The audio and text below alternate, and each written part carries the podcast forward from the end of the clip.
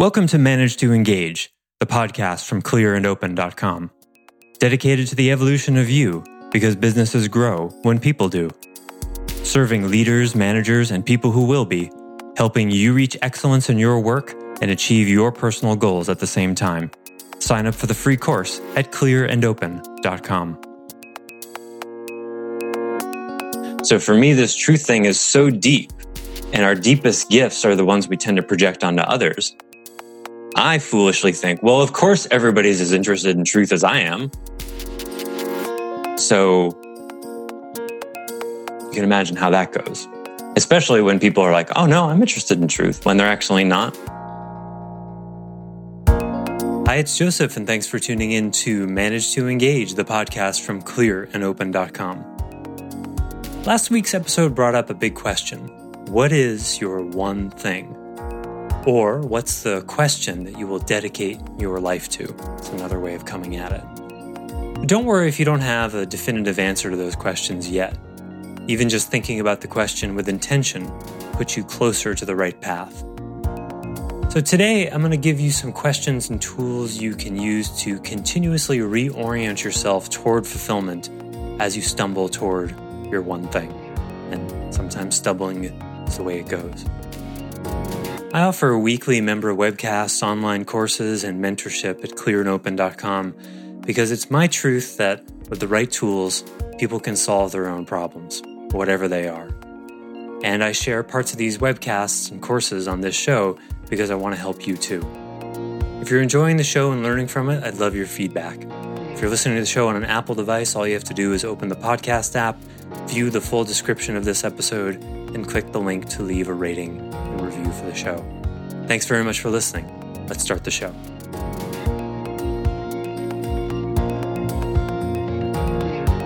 I talk to many business owners who find themselves in this situation, right? There's a great example. There's business owners in the room here. So it's a, the people who start or buy businesses have a vision, right? I'll buy this business. I won't have to have a boss. I'll be free. And then what do they discover? It's more responsibility than having a job, isn't it?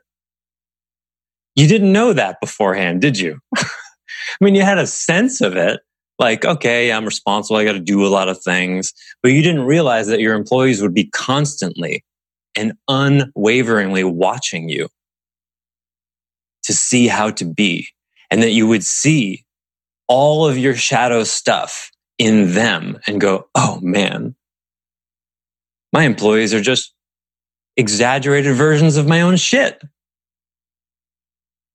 And then you see that the only way to fix it is for you to change. And now you're screwed, right? That was probably not on your reasons to, to start or buy a business. You weren't like, boy, I need to do some hard work on myself. I'm going to start or buy a business. So I have, you know, 25 employee mirrors to show me my own shit. I don't think anybody's probably ever done that in the history of the world. And yet that's what happens, right? That's the truth. So now what do you do? Well, you surrender to that and trust that something in you knew that that's what you needed. Because leadership is only the best way to evolve as a person because you cannot hide from how your shadow influences because you're at the top. Everybody's going to mimic you. That's why it's so difficult. And parenting is just a microcosm of that.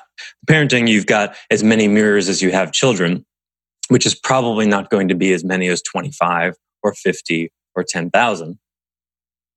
Certainly not 10,000. So, what is your one thing? That's the first assignment. And it may take you the entire three months of this course or longer to come up with that. And if that's all you work on, that's fine. In one way, it's the hardest question in the world. So I thought I'd ask it in the first class here so you could start working on it early. What's your one thing? And unless you've given this a lot of thought, your first answer is probably not it. It's the most important thing to you such that it feels like who you are. It's a place you come from and also a place you move toward. It's why you're here. It's not the meaning of life. It's the meaning of your life. Why I'll ask, can the one thing change? That's a really good question. In essence, I would say no. In expression, yes. And I'll explain what I mean by that. So when I was five, my one thing was to become a Jedi. It's evolved a little bit since then, right? But the, but the reason Jedi stuck to me as a thing was because it fit with what the one thing really was. So it's, my one thing has had different versions, different iterations, different expressions. You know, when I was 19, I thought it was jujitsu. When I was 22, I thought it was Aikido. And I had a 12 year martial arts career where I thought, oh, my one, the expression of my one thing is to be a martial arts teacher and I'm going to have a dojo. And then in my late 20s, I realized, no, that's not it. it needs to express some other way. So that's one of the clues, I think. One of the ways of discovering what the one thing is, is to look at the history of your life and look for what, what's the thread that's gone through everything. What is it? It's been, it's been there all along. And it's driven you in different ways.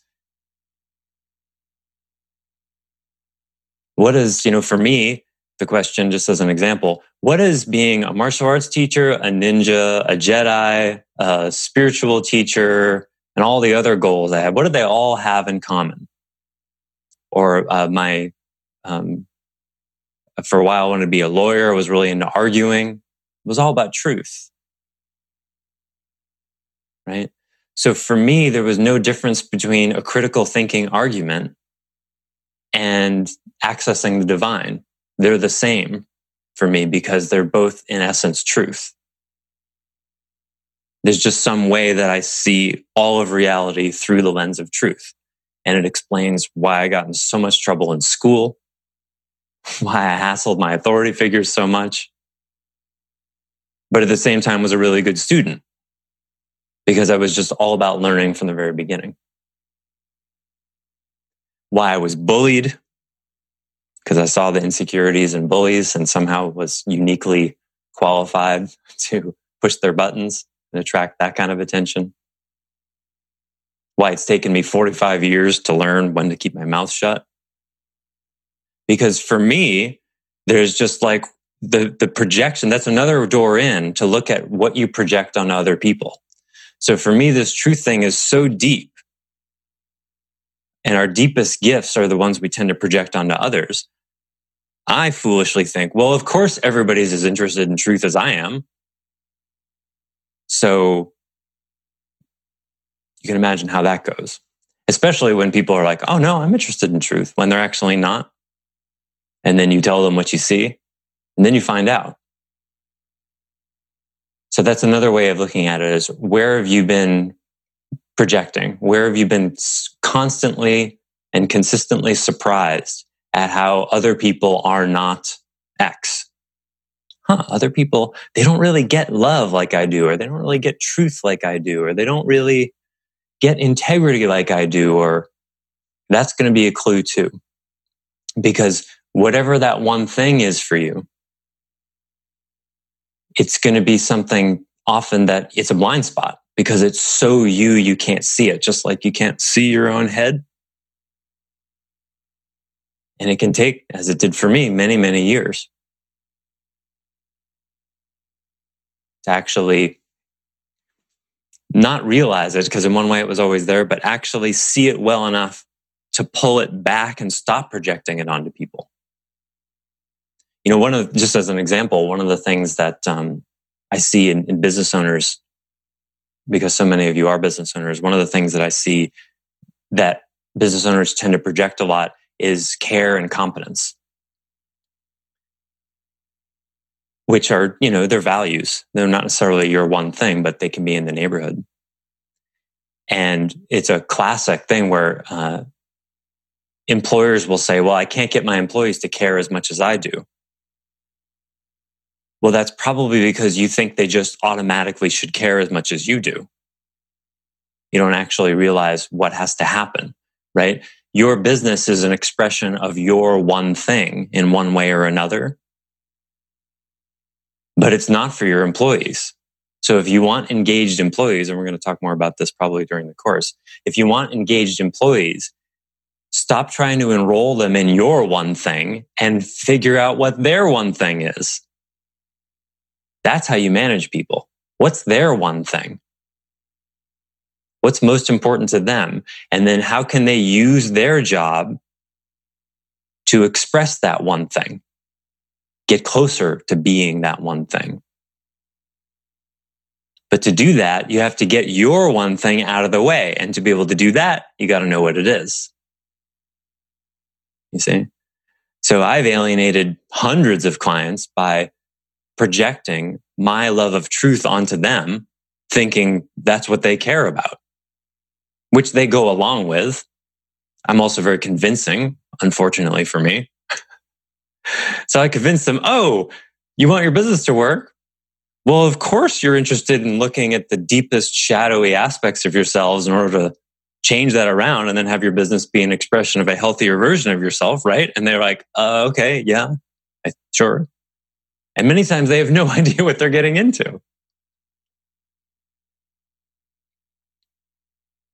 So I'm much more careful now because I'm not projecting that one thing anymore. Remember in the the last samurai movie, the Tom Cruise film, where uh, Tom Cruise is in the Japanese samurai village and uh, he's reading from his journal and saying these people he says they they spend every waking hour dedicated to the to the the line makes me cry. Dedicated to the, to the perfection of something that's my one thing that's why it makes me cry because the dedication of one's life to one thing that's my one thing that's truth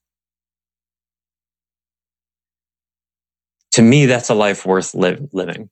If you don't know your one thing, then your one thing is guess what? To discover your one thing. So it's okay if you don't know your, don't know your one thing yet. Then that's your job. Find your one thing. And then you dedicate your life to it. Or you could try, you know, content based, stimulation based happiness and see how that goes for you. You can try that. You can make that your one thing.